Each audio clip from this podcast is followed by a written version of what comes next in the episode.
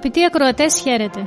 Εδώ η Φωνή της Ορθοδοξίας, το ραδιοφωνικό πρόγραμμα της Εκκλησίας μας που σας παρουσιάζει η Ορθόδοξος Χριστιανική Ένωση Ελλήνων.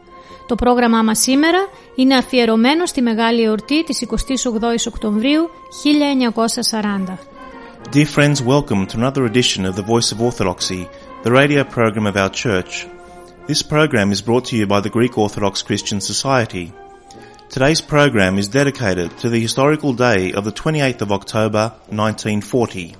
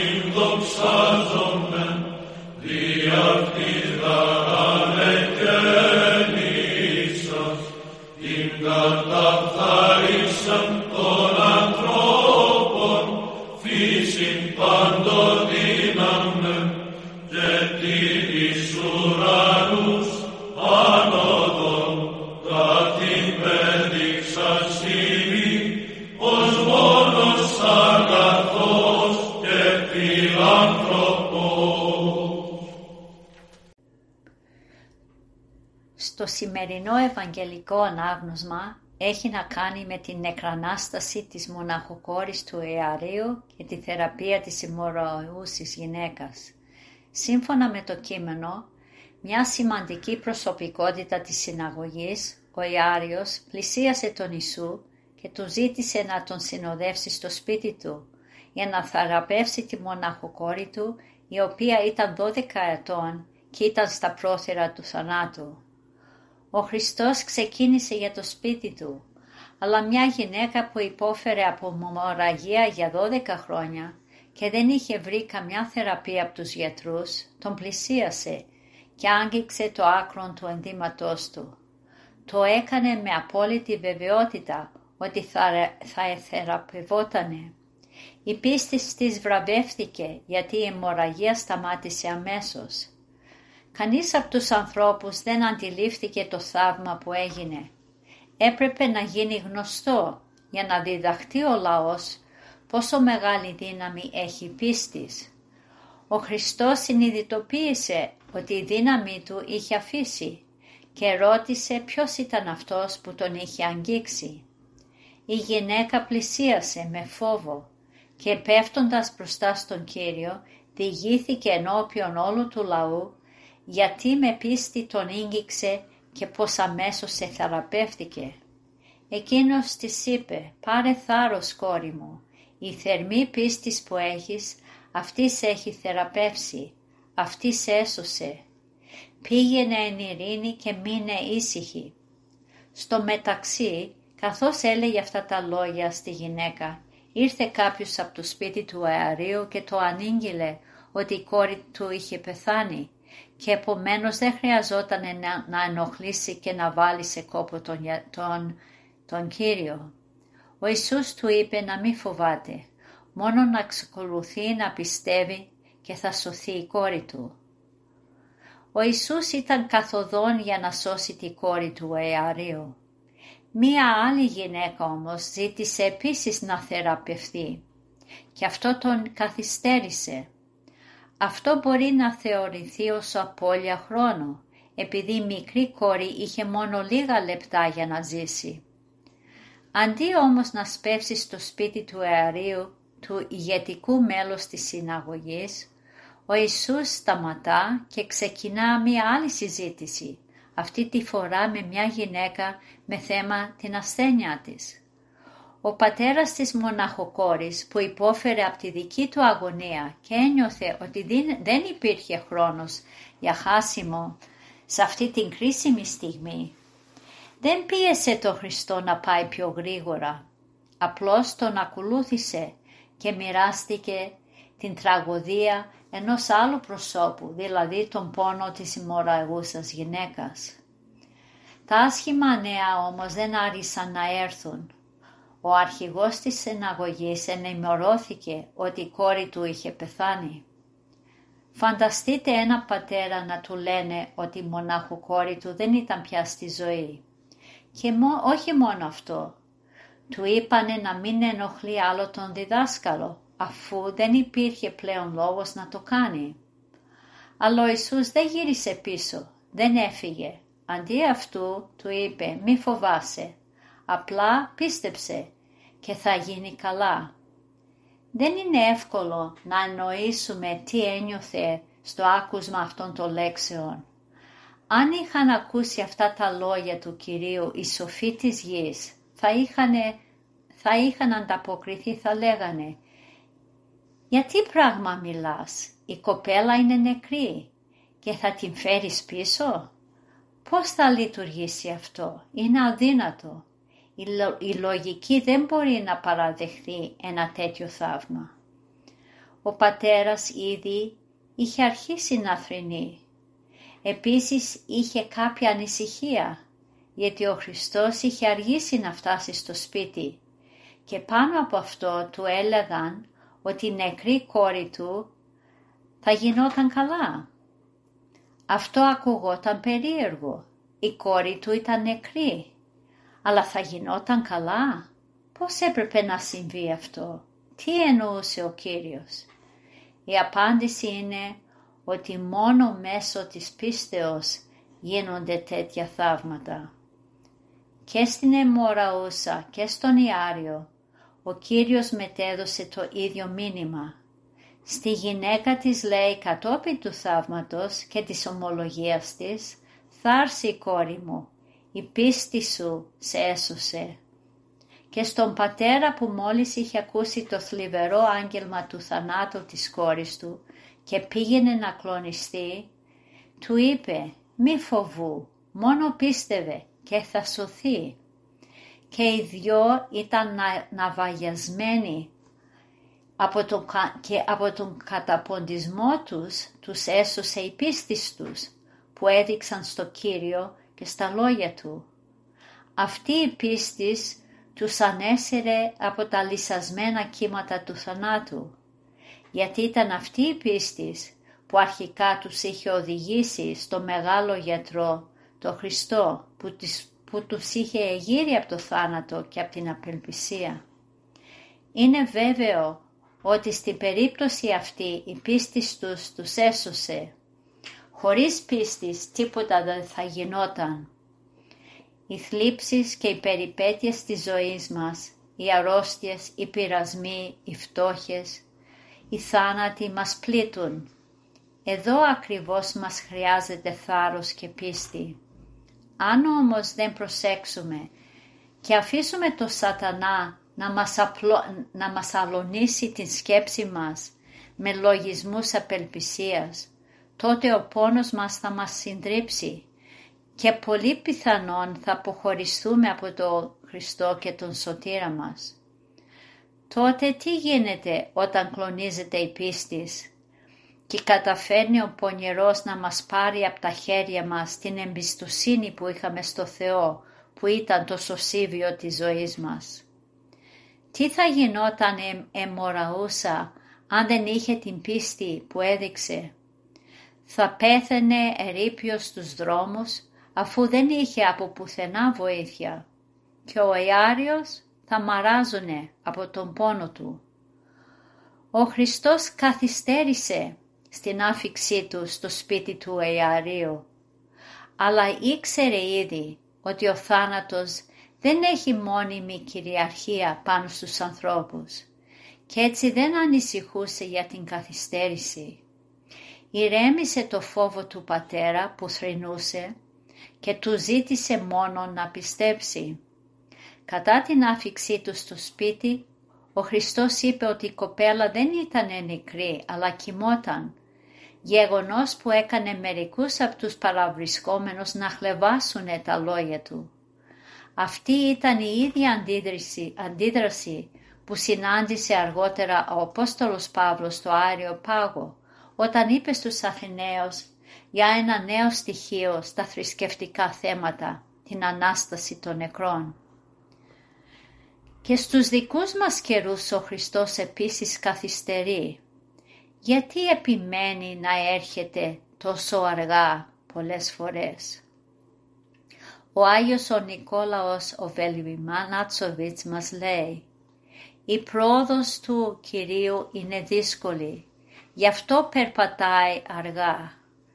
Κάνει το δρόμο του μέσα από δεξαμενές αίματος, μέσα από το σκοτάδι των αμαρτιών, μέσα από τα αγκάθια των ληστών.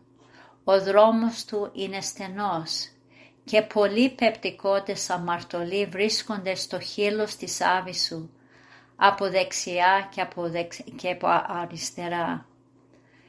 Πρέπει να σκύψει προς όλους, να τους σηκώσει και να τους φέρει πίσω του, έτσι ώστε να προχωρήσουν όλοι μαζί. Γι' αυτό περπατά αργά. Αμήν.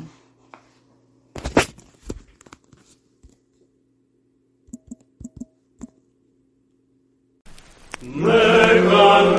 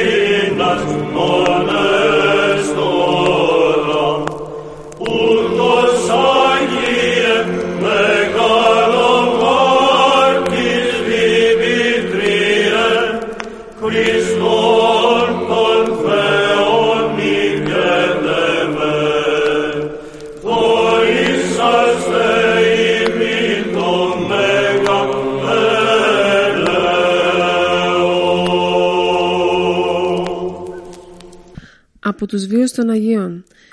Ο μεγαλομάρτης Δημήτριος, γόνος της ένδοξης πόλης Θεσσαλονίκης, ήταν στρατιωτικός στα χρόνια του Διοκλητιανού. Γενναίος και ατρόμητος στρατιώτης του Χριστού και κήρυκας της χριστιανικής πίστης, είναι παράδειγμα χριστιανικού μάρτυρος. Θα λέγαμε ότι υπήρξε ο πρώτος καταχητής της Εκκλησίας μας, διότι χωρίς τον μικρό φόβο κατηχούσε τους νέους της πόλης, εμπνέοντας αυτούς τη χριστιανική πίστη. Η δραστηριότητα του Δημητρίου καταγγέλθηκε στον Διοκλητιανό, ο οποίος τον κάλεσε στα ανάκτορα. Ο Δημήτριος δήλωσε στον Διοκλητιανό ότι πράγματι είναι χριστιανός, διότι μόνο η θρησκεία του Χριστού παρέχει ηθική λύτρωση και αιώνια ζωή. Τότε ο Διοκλητιανός διέταξε και τον έκλεισαν στη φυλακή, αλλά τις ημέρες εκείνες γίνονταν στη Θεσσαλονίκη αγώνες. Οι ειδωλολάτρες εκμεταλλευόμενοι τη δύναμη κάποιου λιέου προκαλούσαν τους χριστιανούς να τον αντιμετωπίσουν. Τότε ένας νεαρός χριστιανός, ο Νέστορ, αφού πήρε την ευχή του Δημητρίου μέσα από τη φυλακή, μπήκε στο στάδιο και νίκησε το σωματόδι Λιέο. Ο Διοκλητιανός έμαθε την αιτία της ήττας του Λιέου. Πήγε στη φυλακή και με την λόγχη σκότωσε τον Δημήτρη και τον Νέστορα. Η δε μητέρα Εκκλησία περιβάλλεται ως πορφύραν και βίσον τα αίματα των μαρτύρων της, διότι αυτά τα τέκνα της αποτελούν το καύχημά της. Από τους βίους των Αγίων Το επόμενο Σάββατο, 25 Οκτωβρίου, η Εκκλησία μας τιμά τη μνήμη της Αγίας Ταβιθάς. Στο πρόγραμμά μας σήμερα θα αφιερώσουμε μερικές σκέψεις από τη ζωή της. Αυτή είναι πλήρης αγαθών έργων και λαιμοσυνών όν επίη, έτσι πλέκει το εγκόμιο της Αγίας Ταβιθά ο Ευαγγελιστής Λουκάς. Η λέξη Ταβιθά είναι συριακή και ερμηνεύεται δορκάς. Το όνομα αυτό έφερε η ευσεβεστάτη αυτή και φιλάνθρωπη χριστιανή που κατοικούσε στην Ιώπη. Από τις πράξεις των Αποστόλων πληροφορούμαστε ότι η Δορκάς ήταν εξειδικευμένη υφάντρια που κατασκεύαζε χιτώνες και ημάτια τα οποία πολλούσε και από τα έσοδα συντηρούσε φτωχούς, χείρες και ορφανά. Όταν ο Απόστολος Πέτρος στα πλαίσια της διάδοσης του Ευαγγελίου έφτασε στη λίδα της Παλαιστίνης, συνέβη να ασθενήσει η Δορκάς και να πεθάνει. Και ενώ είχαν ετοιμαστεί όλα για την κηδεία της, έγινε γνωστό ότι ο Πέτρος ήταν στη λίδα. Τότε δύο απεσταλμένοι παρακάλεσαν τον Πέτρο να έρθει στην Ιώπη. Όταν έφτασε τον ανέβασαν στο υπερό όπου ήταν νεκρή η Δορκάς. Συγκινημένος ο Πέτρος χωρίς να πει τίποτα έβγαλε όλους έξω, γονάτισε και προσευχήθηκε θερμά. Έπειτα είπε «Τα βυθά ανάστητη» και πράγματι η νεκρή αναστήθηκε.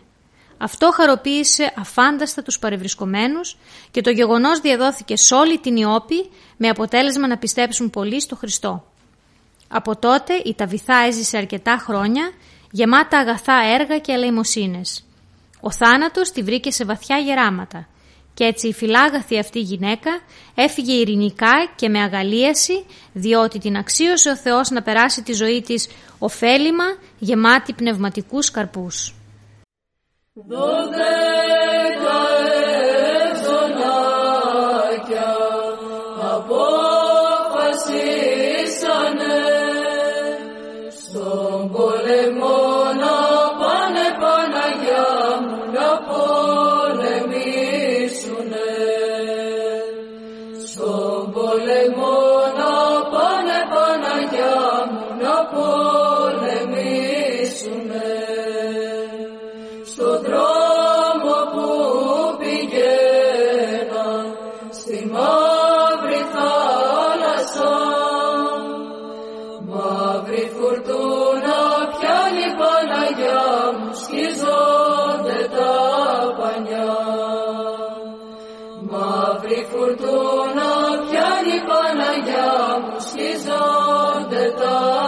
Anya.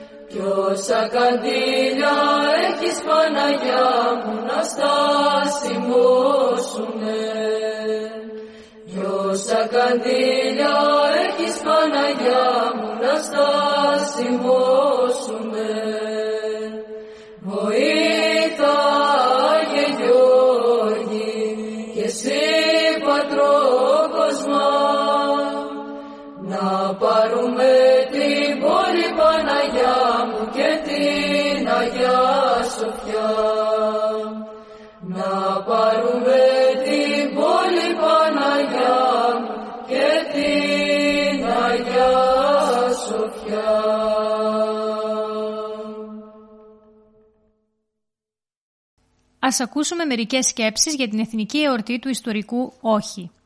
28 Οκτωβρίου. Θα έχεις ακούσει πολλά για τη μεγάλη εκείνη μέρα. Θα έχεις διαβάσει και πρέπει να διαβάσεις πολλά. Ποιος μπορεί όμως να περιγράψει σ' όλη του την έκταση το μεγαλείο της; Φοβερός, διαπεραστικός ακούστηκε εκείνο το πρωί ο ήχος από τις σιρήνες. Αναστάτωσε τις πόλεις και ξεσήκωσε τις συνοικίες και πέρασε από στόμα σε στόμα, από καρδιά σε καρδιά η απρόσμενη είδηση. Και άναψε φωτιά σε όλη τη χώρα. Πόλεμος, μας κήρυξαν τον πόλεμο. Με μιας όλοι οι Έλληνες έγιναν μια καρδιά, μια μεγάλη ηρωική καρδιά που χτυπούσε μονάχα για την πατρίδα. Έγιναν ένας λαός ηρώων, ένας στρατός που ξεκινούσε να υπερασπιστεί τα όσια και τα ιερά και να υπερασπιστεί ματρόμητο και σθένος μαπτόητη τη λεβεντιά. Είτε πέδες Ελλήνων ελευθερούτε πατρίδα, ήχησε από τα βάθη των χρόνων η προσταγή. Και ο Έλληνας φαντάρος προχωρεί, σκαρφαλώνει σε βράχια και κορφές, σέρνεται, τρέχει, ξανασέρνεται, ορμάει φοβερός, φτερά στα πόδια, φτερά στην ψυχή. Πού είναι τα σουβλερά κοτρόνια, τι έγιναν τα καθερά κλαριά και τα σειρματοπλέγματα, πού πήγε το κρύο και η παγωνιά, δεν τα αισθάνεται, δεν τα νιώθει. Το όχι υπάρχει μόνο για αυτόν. Αέρα είναι μόνο η πνοή και η αρχή του. Εχθροί δεν θα πατήσετε μέσα στην Ελλάδα μου, είναι όλοι οι παλμοί του είναι του. Απερίγραπτος ο κόπος, ο αγώνας, ο μόχθος του κάθε στρατιώτη. Μα εκείνος πάντα διάλιαστος και δυνατός στα γκρεμνά και τα κροράχια, στα ποτάμια, τα αφρισμένα και τις παγωμένες κατεβασιές, μα εκείνος ήρωας, το ίδιο και ο ναύτης στις νάρκες της θάλασσας, ανάμεσα και στις τορπίλες. Το ίδιο ήρωας ο αεροπόρος, στα βλήματα και στα πυρά. Ω του Έλληνα στρατιώτη η ψυχή, ποιος μπόρεσε ποτέ να τη δαμάσει, την ορμή σαν αγωνίζεται για τη φυλή στη δόξα, για της πατρίδας στα ιδανικά. Δεν ήταν ένας πόλεμος ο αγώνας του 1940, ήταν ένα έπος, ένας θρίαμβος της ελληνικής ψυχής, μια δόξα. Τους ζηλεύεις, θέλεις να τους μοιάσεις, είναι ίδια με εκείνον και η δική σου ψυχή. Ας είναι ίδια πάντα, σε κάθε αγώνα με ιδανικά και για κάθε ιδανικά.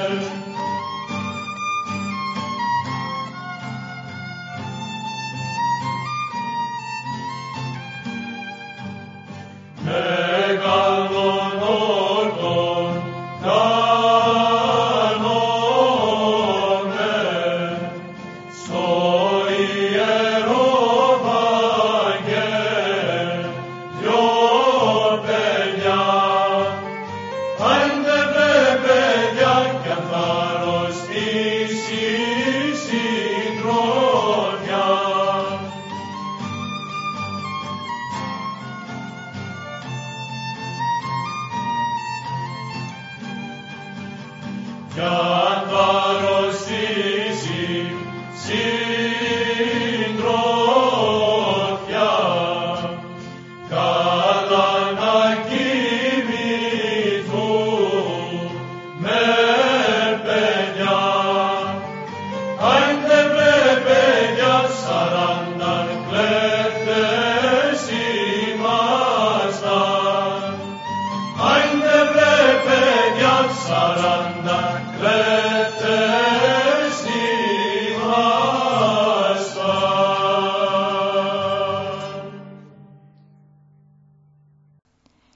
επόμενη εβδομάδα εορτάζουμε τη δεύτερη εθνική εορτή μας, την 28η Οκτωβρίου.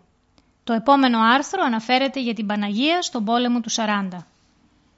Το κείμενο που ακολουθεί είναι ένα στιγμιότυπο από το μέτωπο, όπου φαίνεται ολοκάθαρα η πίστη του στρατού μας στην παντοδύναμη προστασία της υπερμάχου στρατηγού πάνω στο αδικημένο έθνος μας. Ολόκληρο το στράτευμα είχε ευωδιαστεί με χάρτινες αναπαραγωγές της εικόνας της Παναγίας τις οποίες ο Αρχιεπίσκοπος είχε στείλει στο μέτωπο που οι μαχητές φύλαγαν στον κόρφο τους, σαν το πιο πολύτιμο φυλαχτό. Το ρόλο που έπαιξαν αυτές οι χάρτινες εικονίτσες επιβεβαιώνουν πάμπολες μαρτυρίες. Θα δώσουμε στη συνέχεια μια ιδιαίτερα χαρακτηριστική. Στη συνέχεια, ο λόγος μας πήρε διαταγή να καταλάβει ένα προχωρημένο ύψωμα για προγεφύρωμα. Στήσαμε ταμπούρι μες στα βράχια. Πάνω που τακτοποιηθήκαμε, άρχισε πυκνόχιονο. Έπεφταν αδιάκοπα δύο μερόνυχτα. Στιβάχτηκε κάπου σε δύο μέτρα. Αποκλειστήκαμε από την επιμελητία. Τροφές στο σακίδιο ο καθένας μας, μιας μέρας. από την πείνα και το κρύο, δεν λάβαμε πρόνοια για την αύριο. Τις καταβροχθήσαμε. Από εκεί και πέρα άρχισε το μαρτύριο. Τη δίψα την εξοικονομούσαμε μπουκώνοντας χιόνι. Μα η πείνα μας θέριζε. Έτσι περάσαμε πέντε μερόνυχτα μη έχοντας διέξοδο. Γιατί ούτε και διαταγή λαβαίναμε να αλλάξουμε θέση, ανάγκη να φυλάξουμε εκεί. Στραγγίσαμε, σκελετωθήκαμε. Ναι μεν το ηθικό μας ακμαίο, μα η φύση έχει τα υπέρβλητα όρια της. Μερικοί υπέκυψαν. Τέτοιο τέλος προσμέναμε υπερπίστεως και πατρίδος. Οπότε μια έμπνευση του λοχαγού μας έκανε το θαύμα. Είχε στον κόρφο του μια χάρτινη εικόνα της Παναγίας. Σε μια στιγμή την έβγαλε, την έστησε στο ψήλωμα και μας κάλεσε γύρω. «Παλικάρια μου, στην πολύ κρίσιμη τούτη στιγμή μόνο ένα θαύμα μπορεί να μας γλιτώσει. Γονατίστε, παρακαλέστε την Παναγία τη μητέρα του Θεανθρώπου να μας δώσει βοήθεια. Πέσαμε στα γόνατα, υψώσαμε τα χέρια, οικετέψαμε θερμά. Δεν προκάναμε να, στήσου, να στηθούμε πάλι όρθιοι και ακούσαμε κουδούνια. Παραξενευτήκαμε. Αδράξαμε τα όπλα. Πήραμε θέση επισκοπών. Δεν πέρασε ένα λεπτό της ώρας και βλέπουμε ένα πελώριο μουλάρι κατάφορτο να έρχεται κατά πάνω μας. Ανασκυρτήσαμε. Ζώο δίχως οδηγό, να περνάει βουνό σε ένα μέτρο το λιγότερο χιόνι, ήταν εντελώς αφύσικο. Καταλάβαμε. Το οδηγούσε η κυρία Θεοτόκος. Όλοι την ευχαριστήσαμε, ψάλλοντας η γαλά, μα ολόκαρδα το τι υπερμάχο και άλλους ύμνους της. Το ζώο είχε πάνω του μια ολόκληρη επιμελητία από τρόφιμα. Κουραμάνες, τυριά, κοσέρβες, κονιάκ, τσιγάρα κι άλλα. Άφθονα. Πολλές και απίστευτες κακουχίες πέρασα στον πόλεμο. Μα αυτή μου μένει αξέχαστη. Γιατί δεν είχε διέξοδο και την έδωσε η Παναγία.